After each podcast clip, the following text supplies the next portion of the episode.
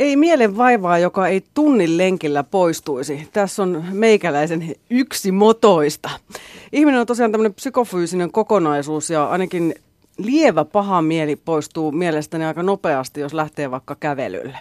Tänään mielenterveysohjelma Lanttu Lataamossa puhutaankin liikunnan vaikutuksesta mielenterveyteen ja mukana ovat psykoterapeutti, psykologi, psyykkisen valmennuksen guru Satu Kaski. Kiitoksia, siinähän tuli paljon titteleitä. Niin tuli. Muutama titteli on myös liikuntaterapeutilla ja liikunnan ohjaaja Lauri Pyykkösellä. Tervetuloa myös sinulle. Kiitos Eidi, kiitos Satu. Lisäksi tässä lähetyksessä kuulemme, miten liike on auttanut Inkeri Tiitistä selviämään vaikeista traumoista ja dissosiaatiohäiriöistä, mutta nostetaan heti tämä pihvi pöydälle tai kissa pöydälle. Satu ja Lauri, miksi liikunta on tärkeää? Haluuko Lauri aloittaa vai? No mä voin kiitos aloittaa. Eli mun ydin se on, että liikunta tuo iloa elämään. Liikunnassa yhdistyy keho, mieli, vuorovaikutus. Ne kaikki on terveyden kannalta erittäin tärkeitä. Ja se ilo, ilo, se on siellä se ydin. Sen takia mä koen, että se on tärkeä. Se tuo virtaa ja energiaa elämään, valoa, lämpöä, onnellisuutta. Joo, tuossa tuli tosi hyvä kiteytys Laurilta juuri tähän liikunnan tärkeyteen, että kehohan on luotu liikkumaan, että, että liike hän on oikeastaan niin kuin, miten me elet on neliraaja halvaantunut, niin oikeastaan me liikutaan koko ajan jollain tavalla. Ja se on myös yhteydessä siihen niin kuin tähän body imagein, että miten mä koen oman kehoni ja miten mä ikään kuin sitä arvostan. Sen lisäksi, että sitten kun ihminen lähtee liikkeelle, niin toki se aiheuttaa myös niin kuin hormonaalisia muutoksia, että siitähän nousee vähän tämmöistä kehon omat opiaatit, eli tämmöiset niin kuin mielihyvähormonit, niin onhan siinä tämmöisiä välittömiä vaikutuksia sen lisäksi, että tokihan silloin yhteys ja ihan tutkinnallisesti terveyteen. Mm. No, mulla on tässä yhtenä kysymyksenä myös just tämä, että mitä se liikunta tekee meille. Ja Satu mainitsit jo nämä erilaiset hormonit. Onko meillä yksilöllisiä eroja siinä vai tuottaako liikunta kaikille tai liike kaikille mielihyvää? No siis äh, sinänsä tämä on tärkeä juttu, tämä yksilölliset erot. Eli silloin kun ihminen lähtee liikkeelle, niin on, tästä on tehty paljon tutkimuksia, mutta on ihan mielenkiintoinen kysymys, että onko se juuri se liikkuminen sinänsä, joka aiheuttaa, koska on tutkittu, että mielihyvähormonit lähtee liikkeelle, tai me puhutaan tämmöistä endorfiinista ja vähän endorfiinihumalasta, että käytännössä on tämmöisiä opiaatin tapaisia aineita, jotka on vähän huumaavia – jotka hetkellisesti nousee, mutta ehkä keskiössä on myös se, että, että ihminen tekee itselleen mieluisia asioita. Ja usein kun tekee mieluisia asioita, niin siinähän voi yhdistyä samaan aikaan liike. Meillä vähän liikunta liitetään hikiliikuntaan sen sijaan, että mä olen kehoni kanssa ja aistin sitä. Että samanlaisia mielihyvähormoneita voi syntyä myös siitä, että ihminen hiljentyy luonnossa ja halaa puuta tai on ikään kuin läsnä siellä. Lauri nyökyttelee vieressä. Kyllä, että se, se yksilöllinen ero, sehän on valtava. Ja tästä niin kuin liikunnasta, kun me puhutaan, niin se on se oikean lajin löytäminen. Se on mun mielestä yksi niistä lähtökohdista. Me voitaisiin nopeasti tästä 20 eri lajia luokitella. Jos ei sieltä löydy, niin ruvetaan katsoa talviolympialaiset lisää, sitten katsotaan kesälympialaiset lisää. Eli se, että löydetään se yksilöllinen oma laji, mielekäs laji – niin kuin Satu sanoi, niin me tehdään niitä asioita, mistä me nautitaan, mitä me tykätään. Ja kun me puhutaan liikunnasta, niin se jatkuvuus, se on se tärkeä asia myös. Ja sitten puhutaan tästä, mitä se liikunta tekee, niin edelleen se on se, se on se psyykkinen, se on mielen, se on fyysinen, se on kehon, se on sosiaalinen, se on vuorovaikutuksen. Ja näistä kaikista tulee se kokonaisuus. Kyllä. Mä äh, laitoin tuonne Twitteriin vähän kyselyä että mitä mieltä ihmiset on, että tuoko heille liikunta hyvää oloa elämää ja onko masennus tai paha mieli just sillä lenkillä poistunut. Ja se lenkki ajatus sai ainakin aika monelta vähän kritiikkiä osaksi, että joku oli juossut ihan hirveästi mutta oli, ja oli tosi hyvässä kunnossa, mutta oli edelleen sitten aika masentunut. Eli Joo. Masennustakin toki on erilaista ja kaikissa ei ihan, ihan tosiaan se auta, että sanotaan, että lähdepäs vähän ulkoilemaan. Joo, tässä täs niinku itse mä kuulen tämän niin, että tässä sekoittuu niinku monia asioita. Et silloin kun puhutaan masennuksesta, niin silloin on tyypillistä se, että, että ihminen on aloitekyvytön. Mä oon niinku innoton ja se innottomuus, aloitekyvyttömyys johtaa siihen, että mä en saa niinku asioita aikaiseksi. Toisin sanoen mä passivoidun. Ja tämä passivoituminen taas saa aikaiseksi siinä, että mä, se vahvistaa niitä olemassa olevia käsityksiä itsessä, että en mä pysty. Eli mä olen epäonnistunut. Ja sitten elämä tuntuu ehkä jopa tyhjältä, että tavallaan että siihen liittyy se, että miksi mä edes yrittäisikö ei tästä kuitenkaan tule mitään. Ja näin tämä syöksykierre. Semmoinen negatiivinen noidankehä on valmis ja oleellistahan siinä on lähteä purkamaan sitä. Ja yksi reitti on ikään kuin lisätä aktiivisuutta – esimerkiksi liikuntaa. Mutta nyt sitten tässä on se, mikä usein sekoitetaan, on tämä, että se menee semmoiseksi suorittamiseksi jolloin mun pitää suorittaa tämä lenkki ja sitten mä oon ihan oikeasti voi olla, että mä ylikuormitun tai vaikka en ylikuormittuisi, niin mun elämä on semmoista suorittamista, se ei koskaan tuo hyvinvointia. Ja masentunuthan on muutenkin yleensä uupuneempi. Kyllä. Kuin, kuin semmoinen ihminen, joka ei ole masentunut. Kyllä, ja sen takia tässä, niin kuin, että tavallaan voi tulla myös piiska siitä masentuneelle, että nyt vaan ryhdistäydy ja lähde lenkille. Ja kun mä en koe sitä hyvää, niin mulla on vielä kamalampi olo sen jälkeen, vaikka mä kävin siellä, niin se ei, ei tee hyvää. Sen sijaan, että vähän mitä Lauri puhui tuosta, että se on niin kuin omasta itsestä lähtevää ja mikä on niin kuin mahdollista minulle, onko jotain, mikä usein siis masennus, se vetää vuoteeseen. Et, että tavallaan se ei ole oma syy, vaan se on sen sairauden haittavaikutuksia. Sen takia tämmöinen aktiivisuus, se, että mä teen jotakin – pyrin pyristelemään irti sieltä, ne on tärkeitä steppejä, mutta se, että mitä mä teen, niin se on sitten se eri juttu. Ja tässä sekoittuu juuri tämä, kun puhutaan liikunnasta, niin nämä vanhat terveystottumukset kolme kertaa viikossa, vähintään puoli tuntia hiki pitää virrata, niin ne pitäisi heittää romukoppaan sellainen eetos. Kyllä, juuri näin, että, että se hauskuus, että jos jotain mitataan, niin mun mielestä se on se oma olo ja olemus, miltä minusta tuntuu juuri nyt. Et sillä ei ole mitään väliä, että kuinka pitkä matka, kuinka nopeasti, millä tavalla, sillä ei ole väliä. Se on, että miltä minusta tuntuu juuri nytten, mitä musta tuntuu ennen, sen aikana ja liikunnan jälkeen. Ja suhteuttaa sitä siihen. Sitten tähän jaksamiseen ja lähtemiseen, niin, niin aina siihen omaan arkeen. Olkoon sitten masentunut työssä käyvä opiskelija – suhteuta se liikkuminen siihen omaan arkeen. Ja sitten se, se niin kuin ison kuvan katsominen, jos, jos nyt jää kolmena päivänä, kolme päivää putkeen, että ei tee mitään, mutta sitten kuukauden aikana onkin tehnyt aivan valtavasti, niin että näkee sen ison kuvan aina. Ja sitten tästä masennuksesta, niin meillä on lievä, keskivaikea ja vaikea masennus, eli sielläkin on sitä eroavaisuutta sen, sen sisällä myös. Joo. Ja varmaan täytyy korostaa, että sit kun masennus on tosi vaikea, niin on syytä hakeutua – ammat, ammattilaisen pakeille joo. ja mahdollisesti myös lääke, lääkehoitoa hankkia. Kyllä, joo, että tämä on tärkeää, että sitten kun on diagnosoitu sairaus, niin toki, että häiriöihin löytyy ja sairauksiin toki apua. Mutta tavallaan, että jos tämän ajattelee niin, että, että tokihan meillä on, niin kuin, että työ voi jo uuvuttaa. Ja uupumisen, siis kun sitä rupeaa väsymään, kun tekee oikein paljon, niin huomaa, että viikonloppunakaan mä en enää niin kuin oikeastaan toivu tästä. Ja sitten kun sitä jatkuu riittävän pitkään, niin kyllähän ihminen rupeaa ajattelemaan, että onko tässä mitään järkeä. Eli toisaalta alkaa jo kyynistyä. Ja pikkuhiljalleen tämmöinen kehitys menee aina ihon alle. Mä rupean miettimään, että joku toinen pystyisi, mutta en minä. Eli se on ikään kuin mun vika tai syy. Eli mun ammatillinen itsetuntokin rupeaa laskemaan. Sitten ollaan tosi syvällä uupumisketjus, mistä on selkeä yhteys myös siihen, että alkaa masentua. Niin tällaisessakin kohdassa, kun huomaa, että on niinku kuormaa, vähän niin kuin Lauri sanoi, että se voi olla niinku just suhteessa elämäntilanteessa. Se kuorma voi tulla mistä tahansa suunnasta. Tai että mä kestän yhden kuorman, kun mun on voimavara täällä töissä. Mutta sitten jos kaatuu työkin sen yksityiselämän rinnalla, niin sitten rupeaa prakaamaan koko elämä. Niin tämmöisestä kohtaa juuri tämä, että onko niitä kohtia, jotka minä koen mielekkääksi, jotka oikeasti on niitä asioita, jotka virkistää minua. Se voi olla, että se hikilenkki ei ole siinä kohtaan se sopiva. Se voi olla, että se on jotain muuta. Että tavallaan että siinä mielessä tämmöinen, että kuunnella omaa itseä, olla läsnä sille, mikä on tässä elämäntilanteisuudessa ikään kuin minulle mahdollista ja samaan aikaan tunnistaa näitä meidän omia uskomuksia, mitkä liittyy siihen, että mä tämä uskomus ikään kuin, että liikunta on kamalaa ja mä olin aina viimeinen, joka valittiin joukkueeseen ja niin edelleen näitä koulu... Mutta nämähän on hirveän traumaattisia kokemuksia. niin kyllä, juuri näin, että näitä kauhutarinoita sieltä menneisyydestä ne voi puskea tähän, että mä tavallaan osaan myös eroitella ja tässä voi tarvita myös sitä ammattilaisen rinnalla kulkijan apua, että mitä tässä tilanteessa tapahtuu versus mitä on tapahtunut joskus aikaisemmin. Ettei rupea yliyleistämään omia kokemuksia. Tässä oikeasti tykkäsin tästä, mutta uskomukset estää näkemästä sitä, mitä on tällä hetkellä läsnä.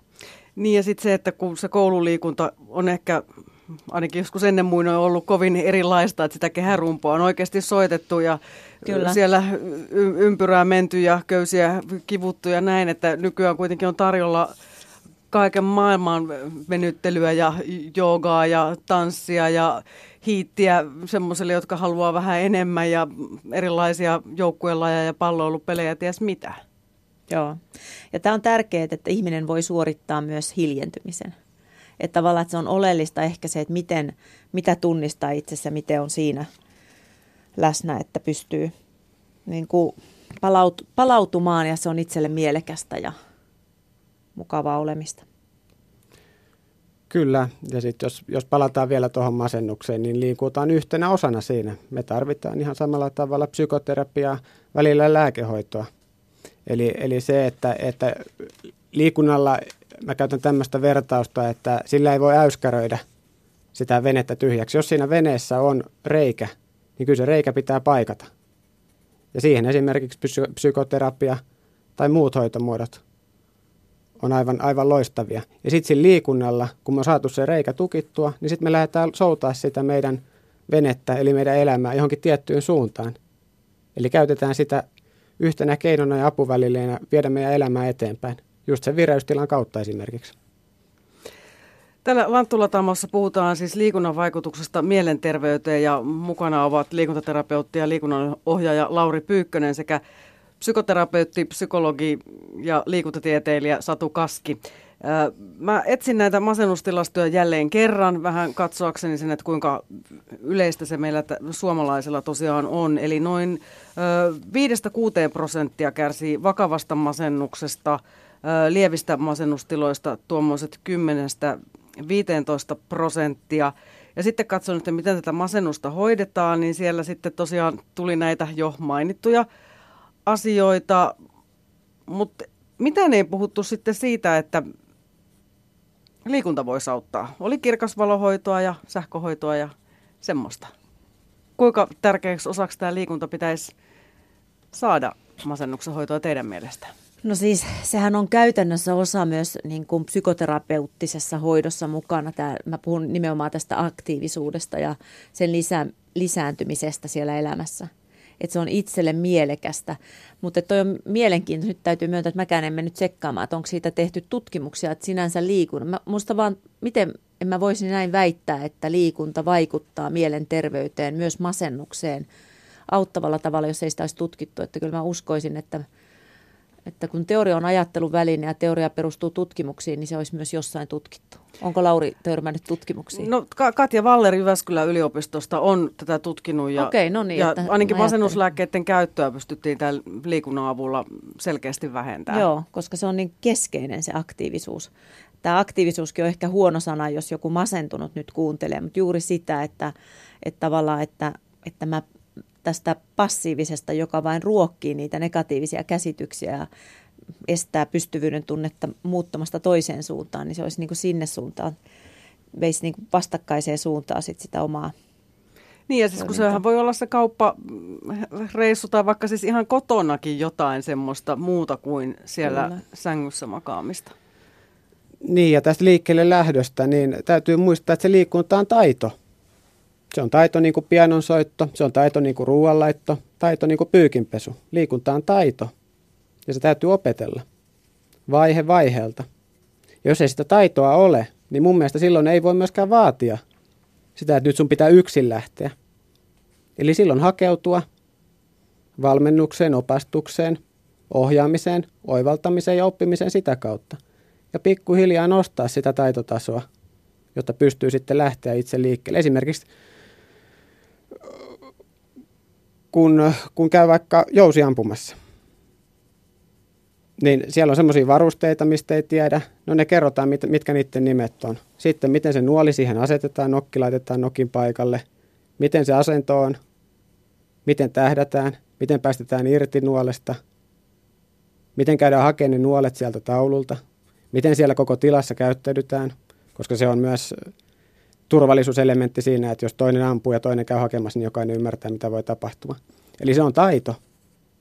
Ja jousiammunta nyt on ehkä vähän tämmöinen harvinaisempi laji, mutta onhan meillä paljon ihmisiä, joille myös kuntosali tai ne laitteet ei siellä välttämättä ole hirveän tuttuja. Mm jos mä saan jatkaa, niin minkä takia mä otin sen, sen tota, jousiammunnan. Sen takia, koska me, se on monipuolinen, se valtava kirjo, niin kuin liikunta on niin kuin musiikki. Musiikissa on valtavasti genrejä. Siellä on klassinen, poppi, rat, rocki, jatsi. Ja sieltä jokainen valitsee sen oman ja miellyttävän tavan. Sen takia mä puhuin tästä, tästä jousiammunnasta. Sen takia mä puhun keilailusta, biljardista, seinäkiipeilystä, tenniksestä, sulkapallosta, soutamisesta, uimisesta – se kenttä on valtava ja sieltä se oivaltaminen ja löytäminen, niin, niin se on se juttu. Joo, mä oon osin samaa mieltä, että kyllähän se on paljon myös sitä, että osaako ja pystyykö ja minkälainen on käsitys siitä, että voiko oppia. Mutta toki se ei ole pelkästään sitä, että muuten jos me oltaisiin näin rationaalisia ihmisiä, niin sitten kun mä osaan jonkun, niin sitä mä aina tekisin. Eihän me niin toimita, että ihminen on myös tämmöinen hyvin yllätyksellinen ja moniulotteinen, että et siinä mielessä, että tämmöinen kaostekijä on olemassa, että ei me nyt vaan tehdä vaikka kuinka tietäisin, miten tulisi tehdä. Ja joskus me ollaan laiskojakin. Ja... Niin, joo. Ja se meille suotakoon, se laiskuus. Joo. Se meille suotakoon. Siitä ei pidä ottaa huonoa omaa tuntoa tai, tai muuta, että, että se on. Mutta tähän niin kuin, tämä rationaalisuus ja tämä järjellä käyminen, niin sen takia se tunne, se, että se on miellyttävää, että se on hauskaa. Jos me mietitään lapsia, minkä takia lapset liikkuu tai ei liiku? Joo. Niin minkä takia ne lapset lopettaa? Siellä kuuluu tämmöiset, tämä on tylsää, tämä on liian vakavaa, mä en tykkää. Niin kauan kuin se on miellyttävää, hauskaa, iloista, niin kauan sitä jatkuu. Ja kun, ja kun osaa ja kun oppii. Puhutaan niistä lapsista vielä ja, ja nuorista erityisesti vielä vähän, vähän myöhemmin ja siitä polusta, että miten, miten siihen liikuntaan kasvaa. Mutta että itse on semmoinen ihan liikkuvainen ihminen ollut aina – ei mitään, mitään kovin vakavaa. Lajien kirjo on hyvin laaja. Koripallo loppui siihen, kun huomasin, että en kasvakaan kovin pitkäksi. Ei kannata tätä jatkaa. Mutta itselle on ihan helppoa, vaikka välillä vähän väsyttääkin. Tämä kaamosaika on monelle todella vaikeaa. Moni jää punkkulasi ja suklaalevyn kanssa mieluummin sohvan nurkkaan, kuin, kuin sitten niin kun saa itsestään irti sen, että lähtee. Mutta tein semmoisen havainnon vaan, että se on mulle siksi ehkä helppoa, että mä oon tehnyt sitä niin paljon, että mä tiedän, että se liikunta itsessään on palkitsevampaa tai sen jälkeinen olotila on palkitsevampaa kuin se, että haen ne, niitä hyvää hormoneja sitten näistä syömisistä ja juomisista. Mitä mietitte tästä? Joo, musta toi oli hyvä, hyvä tota, esimerkki juuri tästä, että miten sitten kun sieltä ulkona tulee räntää ja vettä tulee ja telkkarista tulisi hyvä TV-sarja tai joku jalkapalloottelu, niin mitä mä teen? Ja sitten olisi oluttakin jääkaapissa, niin lähdenkö tuonne räntään talsimaan vai jäänkö sinne kotiin katsomaan sitä matsia. Että, että siinä mielessä, vaikka tämä on nyt karrikoitu esimerkki, niin se hyvällä tavalla kuvastaa sitä, että mehän emme ole vain sitä, että me niin kuin, mä tiedän, mikä tekisi mulle hyvää. Että sen takia muuten terveysvalistus usein epäonnistuu, koska ihmiset tietävät kyllä. Mutta että se sisäinen tarve, että me myös pyritään siihen, että mieli hyvää mielellään nopeasti. Teen asioita, jotka on mulle tuttuja, koska ne on turvallisia. Ja sitten taas etupäässä, jos mä lähden jotain muuttamaan – niin etupäässä ne on aika kivuliaita prosesseja. Ei se ole helppoa lähteä muuttaa. Se edellyttää vaivan näköä, eli juuri niitä ponnisteluja. Mielihyvä ei tule, kun olen siellä räntäsateessa. Se tulee vasta sen jälkeen. Aika monta tuhatta metriä saan kävellä ja monta kertaa toistaa tämän ennen kuin jo sinänsä saan mielihyvän hormoneja itselleen, siis mielihyvän tunnetta siitä, että mä olen liikkeessä esimerkiksi. Sehän tulee etupäässä alussa sen jälkeen, että hyvä minä tein tämän. Mm. Ja sitten olisi ihan kiva, kun joku muu olisi vielä tsemppaamaan siinä, että hyvä sinä. Ja sitten tulee tuommoiset Laurin kaltaiset tyypit, jotka lähtee just asiakkaiden kanssa liikkumaan. Juuri näin. Se on kyllä, että silloin lähden, kun joku hakee. Se on paljon helppo, tai vaatii aika paljon selittelyä enemmän, että no mä en nyt kuule jaksa lähteä Lauri sun kanssa, vaikka sä tulit hakemaan, mutta et siinä mielessä se on niinku todella hyvä, että on tämmöinen jotkut käyttää sanaa sosiaalinen paine, mutta toisaalta sen voi myös katsoa tämmöisenä myönteisenä kannustimena. Hmm. Tämä on investointi itseesi ja hyvinvointiisi. Kyllä, ja, ja tässä, niin kun, tässä pitää taas muistaa, että se, on, se liikunta, niin kuin terveys yleensäkin, siinä on se, siinä on se keho, mieli ja sitten on se vuorovaikutus. Ja, ja se voi olla se liikunnan, liikunnan lähtökohta, voi olla ihan hyvin se vuorovaikutus. Nyt lähden kaverin kanssa liikkeelle ja me jutellaan tässä samalla ja vaihdetaan kuulumiset. Tämmöinen ohje kuin LKKKL. Lähde kaverin kanssa kevyesti liikkeelle. Mulla on alakerrassa, mä asun kerrostalossa ja mulla on alakerrassa Jani, hän on kahden lapsen isä, 35-vuotias. Meillä on tämmöinen sopimus Janin kanssa, että me voidaan 50 minuutin, minuutin niin kuin varoitus. Me voidaan vaan soittaa. Meillä on sovittu, että me voidaan soittaa, että hei, nyt mulla on tämmöinen sauma, nyt mä oon lähdössä. Pääset sä mukaan? Ja ei ole yksi eikä kaksi kertaa, kun Jani on soittanut mulle ja mä oon miettinyt illalla, että no en mä tänään taida lähteä, että mä luen tai, tai mä oon netissä tai mä teen ruokaa tai no ruokakin totta kai tärkeä, mutta, niin kun, mutta se, että kun Jani on soittanut, niin mitä on tapahtunut? Joo, nähdään vaan. Mm. Me mennään ja kevyesti liikkeelle. Kyse ei ole siitä hienmäärästä tai nopeudesta tai muusta, kyse on siitä tunteesta ja se tavoite voi olla, olla jotain muutakin kuin se pelkkä nopeus tai joku vastaava. Kyllä, ja useinhan nämä motiivit, että miksi ihmiset liikkuu, niin se voi olla juuri motiivi on tämä, että liityn toiseen tai tuon läheisyyden tai mulla on tässä tämä ihminen, jonka kanssa olla. Että se on siinä mielessä tosi tärkeä motiivi, että ei voi oikeastaan laittaa, vaikka Maslow on tehnyt meille tarvehierarkia, niin voi myös ajatella, että meillä on erilaisia, ne on rinnasteisia motiiveja. Ne on kaikki ihan yhtä arvokkaita ja tärkeitä. Niin ja joukkueurheilussahan sitten se joukkue, joukkueen merkitys ja se bondaus tai tämmöinen sitoutuminen niihin ihmisiin saattaa olla tosi tärkeää. Juuri näin, joo, ja sehän on usein semmoinen liimakin siellä, että pitää kiinni ja saa, saa tekemään asioita paremmin ja tehokkaammin. Hmm, meidän jengi, hyvä me. Jos, jos me niin kuin mennään tuonne, kun meillä on näitä urheilijoita, jotka on lopettanut, nyt me mennään vähän urheilun puolelle, mutta mitä he sieltä kaipaa? Pukukoppi yhteisöllisyys, pukukoppi, yhteisöllisyys, se yhdessä oleminen, mm. se jakaminen, tekeminen yhdessä. Kyllä, useinhan sieltä jää näitä elinikäisiä ystäviä. Kyllä. Joo.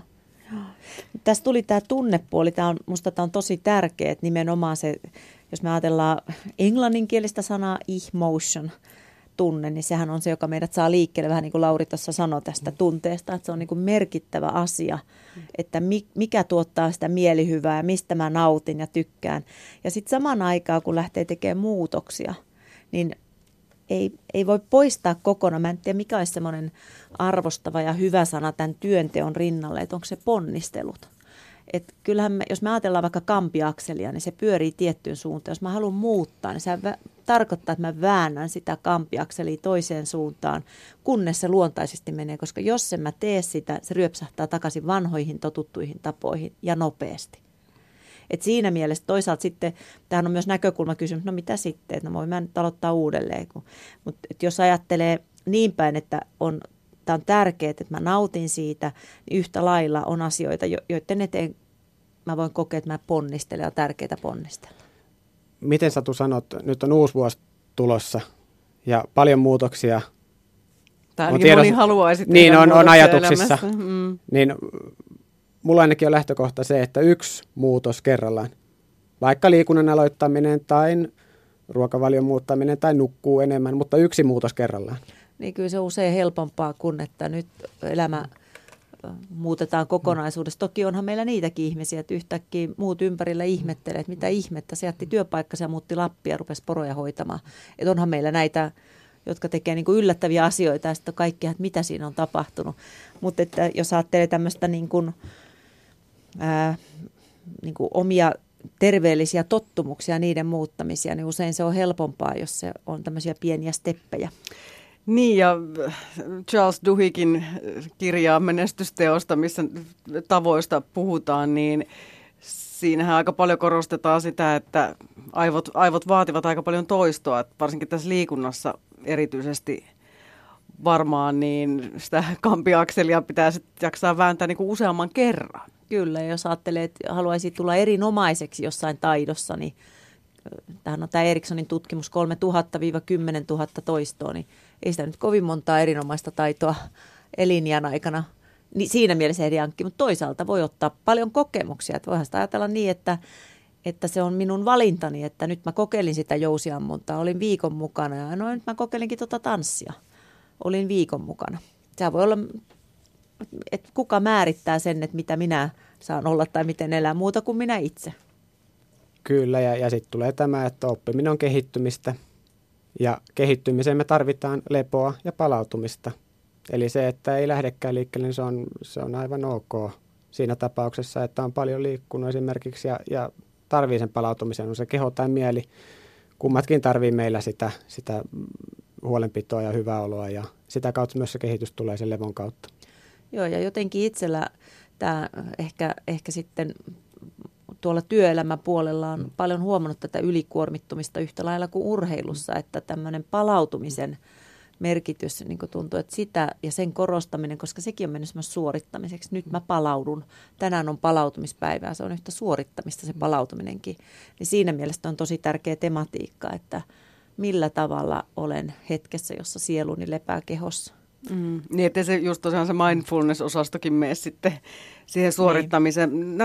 Nämä on Suomen mielenterveysseuran sivuilta suoria lainauksia tulee tässä seuraavaksi. Elämme kuitenkin tietoyhteiskunnassa, joka on erityisen riippuvainen ihmisten psyykkisistä voimavaroista ja mielenterveydestä. Tuottavuus, kilpailukyky ja työurien pidentäminen edellyttävät psyykkisiä voimavaroja ja mielenterveyttä, jota puolestaan on mahdollista tukea liikunnalla. Tässä tullaan minusta kyllä hirveän nopeasti just just siihen suorittamiseen ja siihen, Joo. että miten me ollaan armollisia myös itsellemme. Kyllä.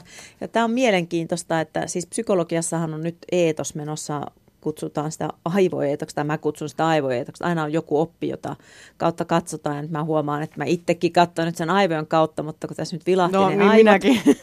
niin, tota, niin, niin, jos sitä ajattelee niin, että ihmisen aivot, nehän on 60 000 vuotta vanhat, että eihän siis teknologia on kymmenessä vuodessa mennyt paljon paljon eteenpäin, mutta eihän me olla ihmisinä niin nopeasti muututtu. Et siinä mielessä tämä kehitys on nopeampaa kuin mihin edes ihminen pystyy. Mutta sitten jos sitä katsoo tämmöisen aivoevoluution näkökulmasta, niin me ei pelätä yöllä sapelihammastiikerin hyökkäämistä, vaan se on se sähköposti, mikä jäi avaamatta, tai teikö me ne kaikki hommat, mutta reaktiot on ihan samoja. Ja se on todella kuluttavaa. Että aivothan toimii niin kuin lihas. Lihas tarvitsee ärsykkeen kehittyäkseen, kehittyy vasta levossa. Niin samalla tavalla aivot tarvitsevat ärsykkeitä, mutta ne rekonstruoivat eli rakentavat uudelleen tiedon vasta levossa. Eli siinä mielessä on tosi tärkeää se, että on myös semmoista tyhjää oloa ja aikaa tämmöisessä teknologiajassa. Tämä liittyy myös kehollisuuteen siinä mielessä, että teknologia on vähän niin kuin tuli, loistava renki, erittäin huono isäntä. Ja nyt meillä on teknologia, että mä voin laittaa, mä voin niinku tsekata kehosta, että onko mun nyt, mikä mun sykke on, onko mä nyt levännyt riittävästi, onko mä nukkunut riittävästi. Kaikki on teknologia ja sen sijaan, että mä samaan aikaan vieraan, mä en enää tunnista omaa kehoa. Mä en tunnista sitä, miten kuormittunut mä oon, mutta mä katson se mittarista hetken päästä. Näin, näin juuri tämä on sama, sama niin kuin mulle, että, että, että niin kuin, tunnenko itseni, että se, se älylaite, se kyllä tuntee mut, mutta tunnenko minä itseni? Et se on mun mielestä mm. semmoinen kysymys, mikä niin kuin aina hyvä, hyvä esittää, että ne on hyviä apuvälineitä kyllä mm. mun mielestä, että se niin kuin voi tuoda, tuoda niin kuin näkökulmaa ja muuta, mutta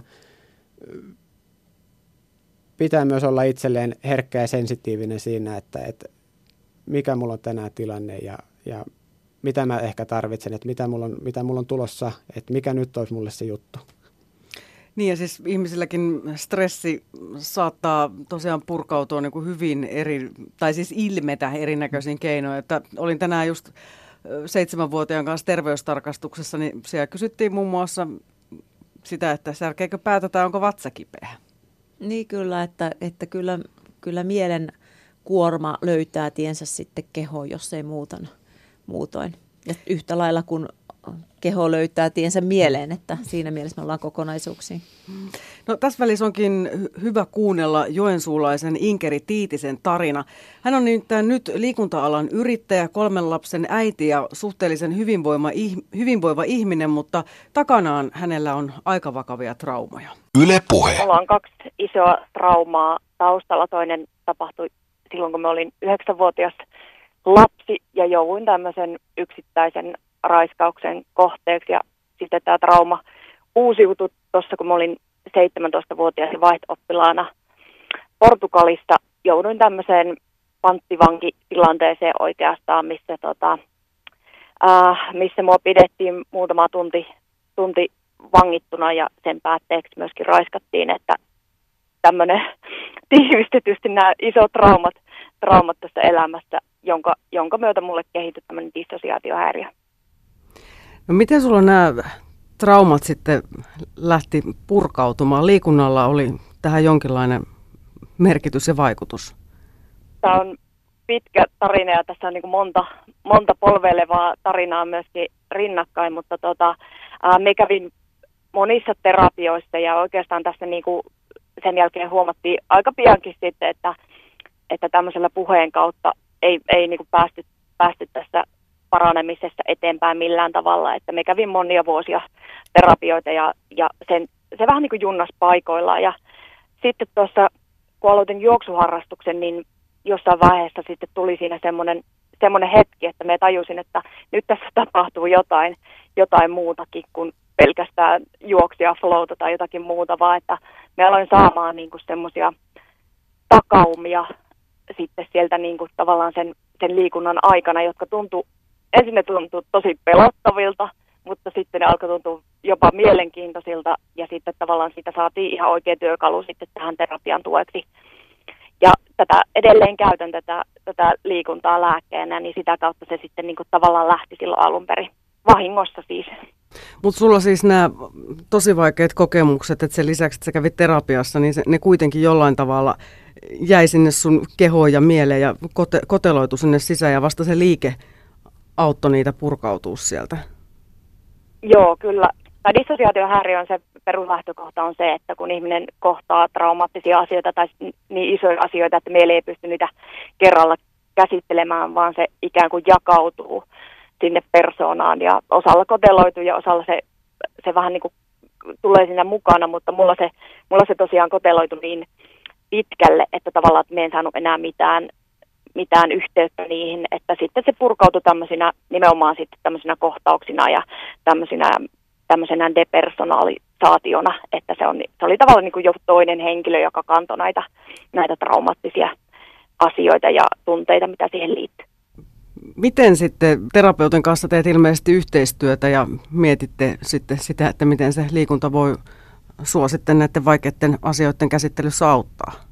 Tämä tuli sillä tavalla niin kuin puskon takaa tämä, että se liikunta rupesikin auttamaan, niin sen jälkeen me, me tota, esimerkiksi kokeilin hahmoterapiaa ja, ja sitten tämmöistä tapping-metodia, mikä on nimenomaan tämmöinen fyysinen tapa sitten lähestyä, lähestyä kehoa, että jätettiin se puhe pois ja sitten käytettiin näitä muita keinoja, niin se oli sitten tavallaan avainasema siitä, että me oikeasti pääsin siitä niiden tavallaan niiden kohtausten sisälle. Mulla edelleenkin tulee silloin tällöin tämmöisiä kohtauksia, mutta se ero entiseen siihen niin kuin pahimpaan aikaan, mistä mulla ei ollut oikeastaan niin kuin osaa eikä arpaa, vaan niitä kohtauksia tuli ja meni ilman, että me ei niihin vaikuttamaan, niin tällä hetkellä ne on siis tavallaan niin kuin turvallisissa tilanteissa me on paikalla siinä tilanteessa, kun se joku toinen puoli sieltä aktivoituu. Että me pysty vähän niin kuin jotenkin itseäni rauhoittelemaan ja pääsemään siitä kohtauksesta pois.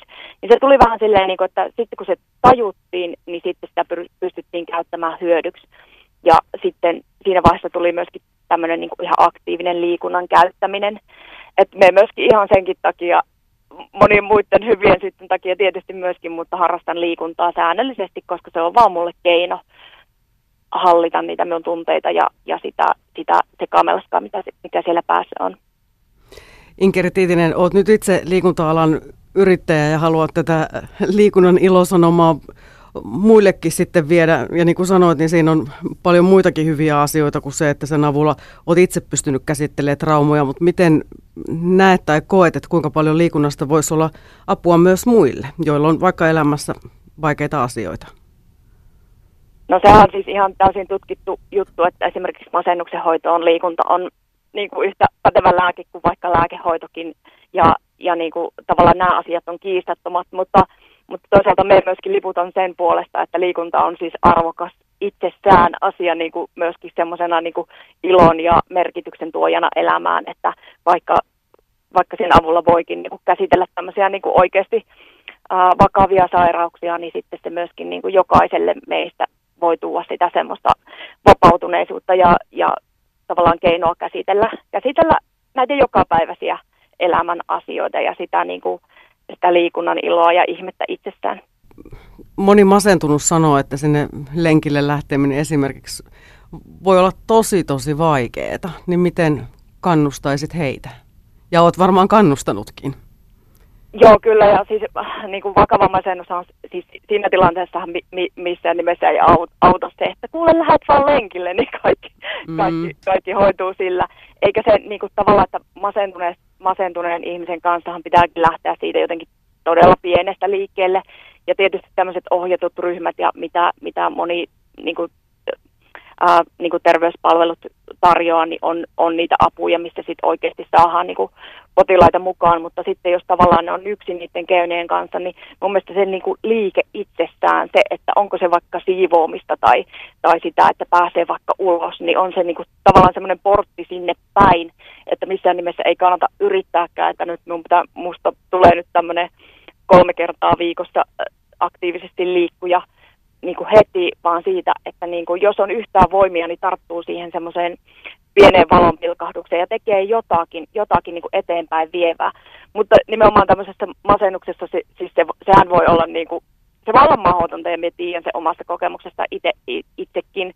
Mutta tavallaan, että sen voi ottaa niin semmoisen työkalupakkiin niin kuin tulevaisuutta varten, että sitten kun on siinä tilanteessa, että on jotakin niin kuin voimavaroja edes pyrkiä sinne päin, niin sitten ottaa se aktiivisempaan käyttöön. Niin, että pienin askelin eteenpäin ja mielellään sitten jonkun semmoisen kanssa ainakin yhteistyössä, jolla, jolla niin kuin kokemusta on. Mutta tota, Inkeri, koetko, että meidän yhteiskunnassa nyt on tunnistettu ja tunnustetaan riittävän hyvin se, että liikunta voisi olla aika iso tuki mielenterveystyössä? Minun mielestä sitä on nyt alettu tunnistamaan ja tunnustamaan koko ajan enemmän ja enemmän. Se on, on siitä niin kuin tosi iloinen ja kiitollinen, että, että tuota, minun mielestä mennään koko ajan onneksi siihen suuntaan, että on muutakin vaihtoehtoja tarjolla kuin pelkät lääkkeet tai, tai vaikka se niin kuin pelkkä terapiakin, että se on mun mielestä niin kuin kasvava ala onneksi, mutta totta kai siihen voitaisiin koko ajan niin kuin tehdä enemmän ja enemmän sen eteen. Ja mun mielestä lähtee myöskin siitä semmoisesta ennaltaehkäisevästä ajatuksesta, että sitä voisi lähteä tarjo- tarjoamaan niin kuin kouluun ja päiväkoteihin semmoisena niin liikuntaintegraationa kaikkiin muihinkin juttuihin. Että se olisi tavallaan se olisi osa, niin kuin luonnollinen osa meidän elämää, eikä vaan aina silleen niin kuin ulkoa päin tuotuna tunnin hikijumppana, vaan silleen, että se olisi jotenkin se itse liike, ei niinkään se liikunta, mutta semmoinen niin kuin, tavallaan semmoinen kehon luonnollinen liike, että se myöskin pystyy käsittelemään ihan joka arkipäivä asioita, niin se olisi minusta tärkeää tuoda sitä jotenkin sinne arkeen ja luonnollisemmaksi. Onneksi ollaan sitä kohti menossa. Yle Puhe. Noin siis kertoi Inkeri Tiitinen ja täällä Lanttulataamon studiossa jatketaan liikuntaterapeutti Lauri Pyykkösen ja ammattivalmentaja, psykoterapeutti ja psykologi Satu Kasken kanssa.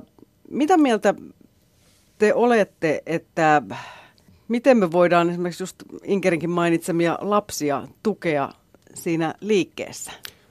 Mitä kouluissa meillä tapahtuu tällä hetkellä?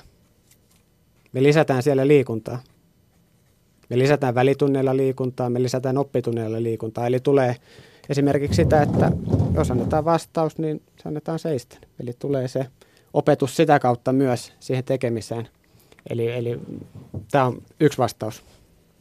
Eli sun mielestä ollaan menossa oikeaan suuntaan? Kyllä, mun mielestä. Kyllä, että kun meillä on, meillä on tietoa, mitä, mitä se, jos me, me puhuttiin aivoista jo tässä aikaisemmin, mitä se tekee meidän oppimiselle, liikunta siis, mitä se tekee oppimiselle, mitä se tekee keskittymiskyvylle, mitä se tekee meidän mielihyvälle. Nämä kaikki tapahtuu aivoissa.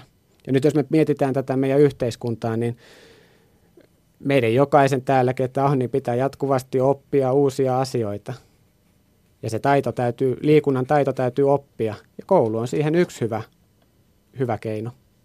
Eli Joo. siellä tuoda näitä asioita esille ja opettaa. Joo, siinä mielessä tämä on mielenkiintoista, kun mennään näihin lapsiin, että lapsethan luontaisesti lähtevät liikkeelle, eikä ne arvota itseään. Jos me mietitään vaikka pikku taaperoa, joka opettelee kävelemään. Miettikää, miten monta epäonnistumista siinä on. On nousee vaan pystyy sinnikkäästi. Missä kohtaa lapselle muodostuu, että en enää uskalla yrittää, koska se on epäonnistuminen.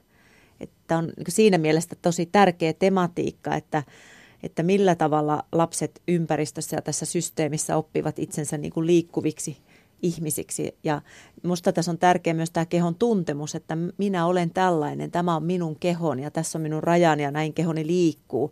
Että se on siinäkin mielessä tärkeää, että se on niin kuin osa omaa identiteettiä. Tämä liittyy myös seksuaalisuuteen ja siihen, miten mä kasvan ihmisenä. Mutta sitten tässä on, tämä on tärkeä just tämä, että nythän on tämä ilmiöoppiminen uutena. Tämä tarjoaa juuri, mihin Lauri viittasi, niin kuin tuhannen taalan mahdollisuuden kouluille katsoa uudella tavalla koululuokkia, uudella tavalla sitä, että miten voidaan asioita oppia. Niin kuin ihan abstrakteja asioita myös sitä liik- liik- liikuntaa hyödyntäen. Mutta sitten samaan aikaan meillä on myös tutkimuksia siitä, että yläasteikäiset liikkuvat vähemmän. Meillä liikkumattomuus on iso ongelma Suomessa – ja on se kyllä maailmallakin. Että, että tämä on niin kuin monimuotoinen kysymys, mutta todella tärkeä yhteiskunnallinen kysymys.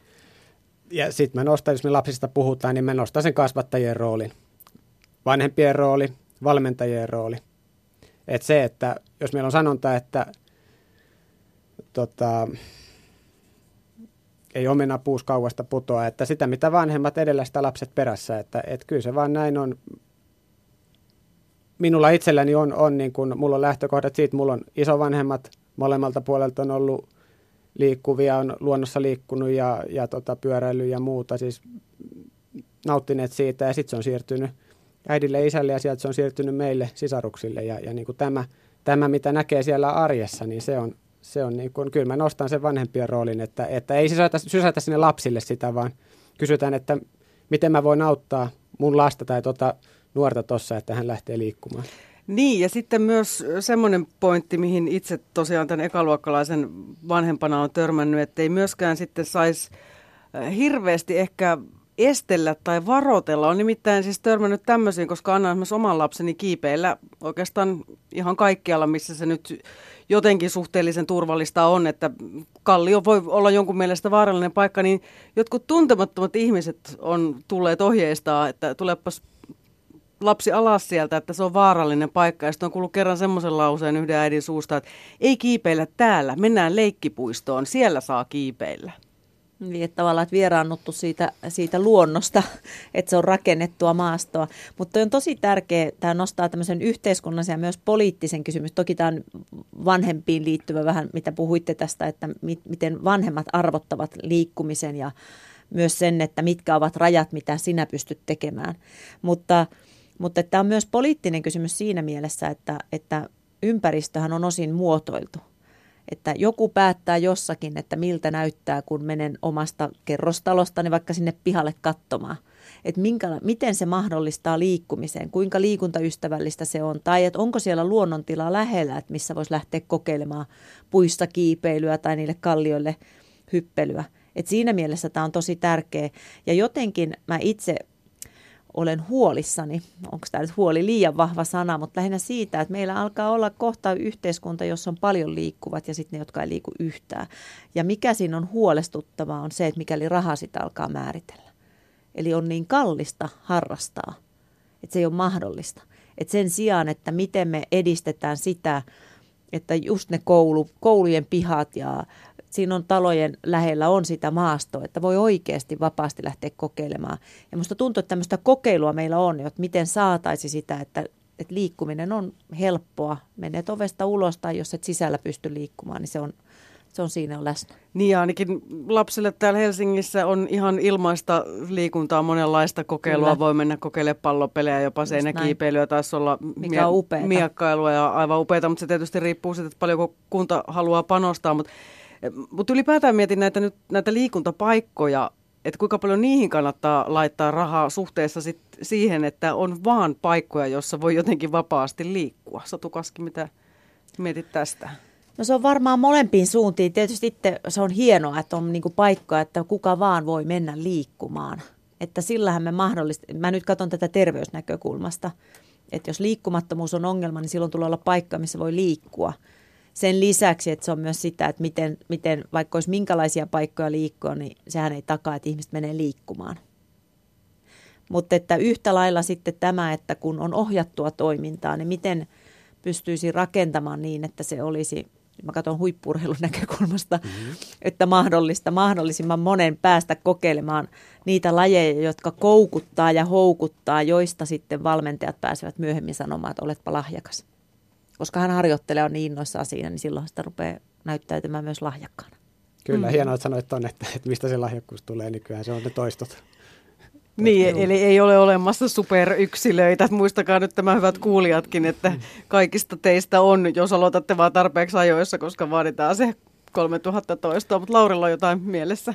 Joo, ja sitten tämä raha aina nousee, nousee niin kuin esiin, että, että mun mielestä olisi hienoa, jos vaikka verovaroilla sitten ostettaisiin urheiluvälineitä tai muuta, että mun puolesta sinne voidaan aivan hyvin, että olisi hakemuksia, millä voi hakea ja, ja tukea sitä kautta, sitä kautta liikuntaa, että, että tota, mä sen verran nostan, että jos meillä on tuossa länsimetro, mikä on niin kuin miljardi laitettu sinne ja sitten niin huonolla suunnittelulla, et cetera. Siellä on vaikka mitä varmasti enempää sen kantaa ottamatta. Mutta jos meillä on semmoisia varaa niin laittaa sinne, niin kyllä sieltä muutama lenkkarikin varmaan pystyy ostamaan. Että niille, kenellä ei ole rahaa. Niin, mm. niin, niin. Koska siis on tosiaan tehty tämmöiset liikunta- ja mielenterveysalan kehittämislinjaukset ja tässä mietitään sitä, että kansalaisten liikunnallisuutta voidaan edistää mielenterveyttä tukemalla. Yhteistyö liikunnan ja mielenterveyden aloilla hyödyttää kumpaakin osapuolta sekä yhteiskunnan hyvinvointia. Ja näiden linjausten taustalla on tietysti tämä koko väestöstä huolehtiminen, mutta erityisesti sitten heistä, jotka on syrjäytymisvaarassa. Ja kun mä laitoin tuonne Twitteriin tätä kyselyä, niin siellä näissä yleisökommenteissa ihmiset, jotka ovat itse kokenut masennusta ja muuta, niin korosti vähän sitä, että välineisiin ja vaatteisiin ei välttämättä todellakaan ole varaa. Mm, niin että siinä mielessä se on myös tärkeä, tärkeä tematiikka, että mihin sitä, ja myös, että mihin sitä rahaa laitetaan. Ja sitten kaikkihan ei ole, siis meillä, mehän ollaan myös osana tämmöisiä kauneusihanteita – ja missä niin kuin on niin freesiä vaatteita ja niin edelleen, että mitkä niin sitten taas antaa ihan vääränlaista kuvaa, että, että on myös paikkoja, missä voi liikkua, ei maksa juurikaan ja sitten ei ole väliä millä vaatteilla sä liikut. Ja tässä jotenkin itse ajattelee, että olisi hyvä, että me saataisiin näkyviin, siis tulisi julkisuuteen näitä loistavia esimerkkejä, mitä tehdään maakunnissa tai pienissä kylissä tai yksittäisissä seuroissa tai yksittäisillä kaduilla tai taloissa, että, että miten saadaan ihmiset liikkeelle niin, että se on niin kuin mukavaa. Että sitä ei edes ymmärrä, että liikuinko mä. Niin, ja eikä tarvitse olla niitä huippumuodin mukaisia trikoita jalassa. Just näin. Mä annan, mä annan yhden esimerkin, että tämä on worldwide siis tota, maailmanlaajuinen asia. Pokemon Go. Mm. Totta. Kyllä. Joo. Siinä liikkuu muuten pienet tytöt ja pojat aika pitkiä matkoja Suomessakin viime kesänä. Eikä ollut pelkästään pienet tytöt ja pojat. Ai isommatkin. Kyllä, kyllä siellä oli, ja on, ja on edelleen. että tota, ja, se on... ja siellä tulee just sitten taas se, se hauskuus, se ilo, ja silloin sitä jatkaa. Kyllä, ja tämä on tärkeä nimenomaan tämä, että kun tämä teknologia on nyt tullut jäädäkseen, että miten hyödyntää se niin, että se on hauskalla tavalla ja ohjaa ihmisiä liikkumaan itselle sopivalla hyvällä tavalla. Ja sitten taas, muistan silloin kun itse oli kersa, niin kyllä me, me mentiin sinne pihalle. Me pelattiin nelistä ja pesäpalloa ja kaukalopalloa talvella. Et me oltiin niin kuin koko ajan liikkeessä, että miten niin kuin mahdollistuu tällainen. Ja tavallaan, että, että helposti, mä nyt tämän karrikoin, mutta menee siihen, että kun aikuiset tulee paikalle, ne rupeaa koordinoimaan, järjestelemään ja siihen katos leikkiä ilo. Että sen sijaan, että no leikki ihan rauhassa. Sehän on valmentajallekin mukavaa, kun urheilevat pikkunuoret itse keksivät itselleen tekemistä. No loistavaa, noinkin voi kehoa käyttää, hyvä. Niin, ja kuinka paljon nykyään hypitään narua tai jotain twistiä tai leikitään kymmenen tikkua laudalla tai kirkonrottaa, että semmoisissa touhuissa sujuu ainakin ala-asteikäisenä omat illat. Juuri näin, ja sitten ihmetellään, miten tämä kestävyyskunto on näin heikoksi päässä. No, meillä oli aika hyvät puitteet. Kyllä, ja kysehän... Treeneihinkin käveltiin. Kyllä, kyllä ja kysehän on niin vapaa-ajan käytöstä.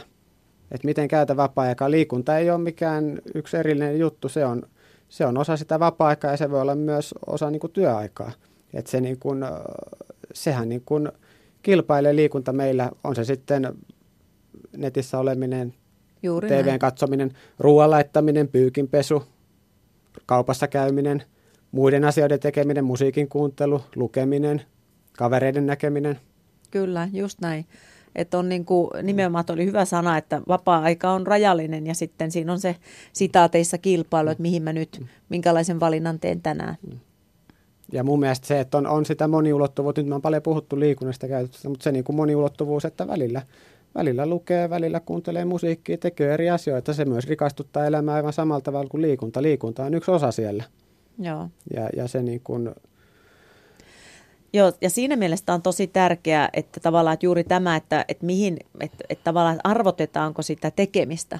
Mutta sitten kun me katsotaan terveysnäkökulmasta, niin istuminenhan on oikeasti, sehän on niin passivoivaa, se ei ole keholle hyväksi. Mutta se, että onko se liikuntaa se, että mä esimerkiksi nyt menen tuonne pihalle ja haravoin ton pihan, niin voihan se olla tämmöistäkin, että tavallaan, että, tai että kävelen kauppaan ja ostin sieltä kaupasta sen levyn ja tuun kotiin ja rupean kuuntelemaan. Ja Laurikin alkaa nousta jo vähän ylös. Että, joo, no, meillä ei enää hirveästi ole tota aikaa. Mä ajattelin ottaa tota, tämän sauvakävelyn isän Matti Heikkilän ajatuksen siitä, että pitäisi tosiaan miettiä sitäkin, että miten terveet ihmiset valmennetaan pysymään terveinä. Hänellä on tämmöinen ajatus, että terveyskeskuksiin voisi tulla vaikka tämmöisiä terveysliikuntavalmentajia. Olisiko se teidän mielestä tärkeää, Lauri ja Satu? Oletteko kuullut Pekka Niskan esimerkkiä? Pekka Niska, siis tämä Nostin Joo. firma. Mm. Miksi ei Kela voi samalla tavalla toimia? Eli palkita rahallisesti. Jos Kela palkitsee rahallisesti siitä, että olet hyvässä kunnossa. Tai mun, mun heitto yksi esimerkkejä on vaikka mitä, mutta, mutta niin kuin se toimii Pekka Niskalla, niin voisiko se toimia Suomella? Niin näähän on nämä monet yrityksethän on, on tavallaan, ja siitähän on tehty tutkimuksia, että tuottavuus lisääntyy, kun työajalla saa liikkua ja niin edelleen. Et siinä mielessä on hyvä, nyt on tullut tämmöisiä palaverikäytänteitä, että mennään kävelylle tai lenkille ja, ja muun muassa itse. Mulla on työnohjauksia, joissa me ollaankin lenkkipolulla ja toimii oikein hyvin. Mutta että, niin, että miten, että terveysasemalla, kun tämähän on mielenkiintoista, että ne, jotka jo liikkuvat, niin millä tavalla tukea sitä, että he pysyvät jo hyvässä kunnossa. Että, Niin, tai en tiedä, onko se välttämättä kauhean liikkuvaisia, mutta he on niinku terveitä kuitenkin toistaiseksi. niin, eli tavallaan, että voisiko olla apua, jos olisi tämmöinen neuvonta. Mikä ettei? Et siinä voi olla ihan idea, että olisi tämmöinen niin paikka, josta mä saan. Mulla on aina itselle vaan, tulee aina, ehkä mä oon liian skeptinen, niin mä mietin sitä, että, että, että jos on riski, että mä oon siis ihan perusterve, mutta mä en vaan liiku, niin lähtisinkö mä terveyskeskukseen hakemaan nyt sitä apua sitten? Niin, tai vai olisiko, voisiko se olla joku työterveyshuolto tai näin. Mietin tuossa aikaisemmin, kun puhuttiin tästä masennuksesta ja näitä yleisökommentteja tuli, niin monihan tarkoittaa varmaan ihan hyvää, jos yrittää vaikka sitä masentunutta just kannustaa, että tekisi varmaan ihan hyvää, jos lähtisit vähän ulkoille tai pikkasen lenkille, niin se saatetaan kokea kyllä aika syyllistävänä. Ja niin kuin Satu Kaski sanoit, että monestihan tämä terveysvalistuskin menee ihan, ihan mönkään, koska ihmiset kyllä tietää, mutta eivät sitten jostain syystä pysty toimimaan niiden ohjeiden mukaisesti. Niin, jotenkin mä itse ajattelen, että, kun, että meillähän on usein tämmöisiä ajatuksia, että no tämä nyt on väliaikaista, että mä sitten ensi kuussa aloitan. Että mä itse ajattelen niin, että se on pelkkä illuusio, että elämä on juuri sellaista, millaiseksi se rakentaa tällä hetkellä. Niin, että, että saisiko siihen rakenteeseen, että mitä se elämä tällä hetkellä on. Jos se on sitä, että mä istun palavereissa vaikka nyt sen työpäivän ajan, niin voisiko niistä osa olla sitä, että se on kävelypalaveri tai että me seisotaan tai meillä on pallot. Että tavallaan että mä en lähde rakentamaan jotain lisää, kun se voi olla semmoista, en mä jaksa, mulla on niin täynnä muutenkin. Vaan että se, mitä se sitten onkaan sillä hetkellä, niin saisiko siellä jotain sisällöllisesti muutettua niin, että se olisi aktiivisempaa. Kyllä just tämä aktiivisuus, sehän on niin kuin se, että, että se, että käy, käy vaikka on se sitten kaksi kertaa viikossa, kolme kertaa viikossa, käy tekemässä jonkun, jonkun semmoisen, missä selkeästi hengästyy tai tulee, tulee niin kuin, tämä liikunta sillä tavalla esiin, niin, ja sitten lopun ajan istuu, versus se, että käy haravoimassa pihan, tamppaa matot ulkona, kävelee kaupasta hakemaan maidon, kävelee takaisin. Niin, niin. niin se niin kuin, tai sitten, että työpäivän aikana nousee ylös, käy tuossa pienen pienen sadan metrin kävelyn, kun on ruokatauolla ja, ja kävelee takaisin sieltä ja näin, niin tämä just tämä aktiivisuus, niin se on, se on myös niin yksi näkökulma. Ja sitä aina näissä huolestuttaa niin kuin nytkin, että radiokuuntelijat, ettei tule semmoinen olo, että taas tuolla noi terveysterroristit kertovat, miten kannattaa elää elämä, niin että, että miten siihen saisi sellaista niin kuin asennetta, että siis yksi on aina parempi kuin nolla. Mm-hmm. Jos mä jaksa tehdä kuin yhden, niin se on parempi kuin nolla. Ja sitten taas toisaalta, että no, tänään mä valitsin tänne, että mä katson telkkari.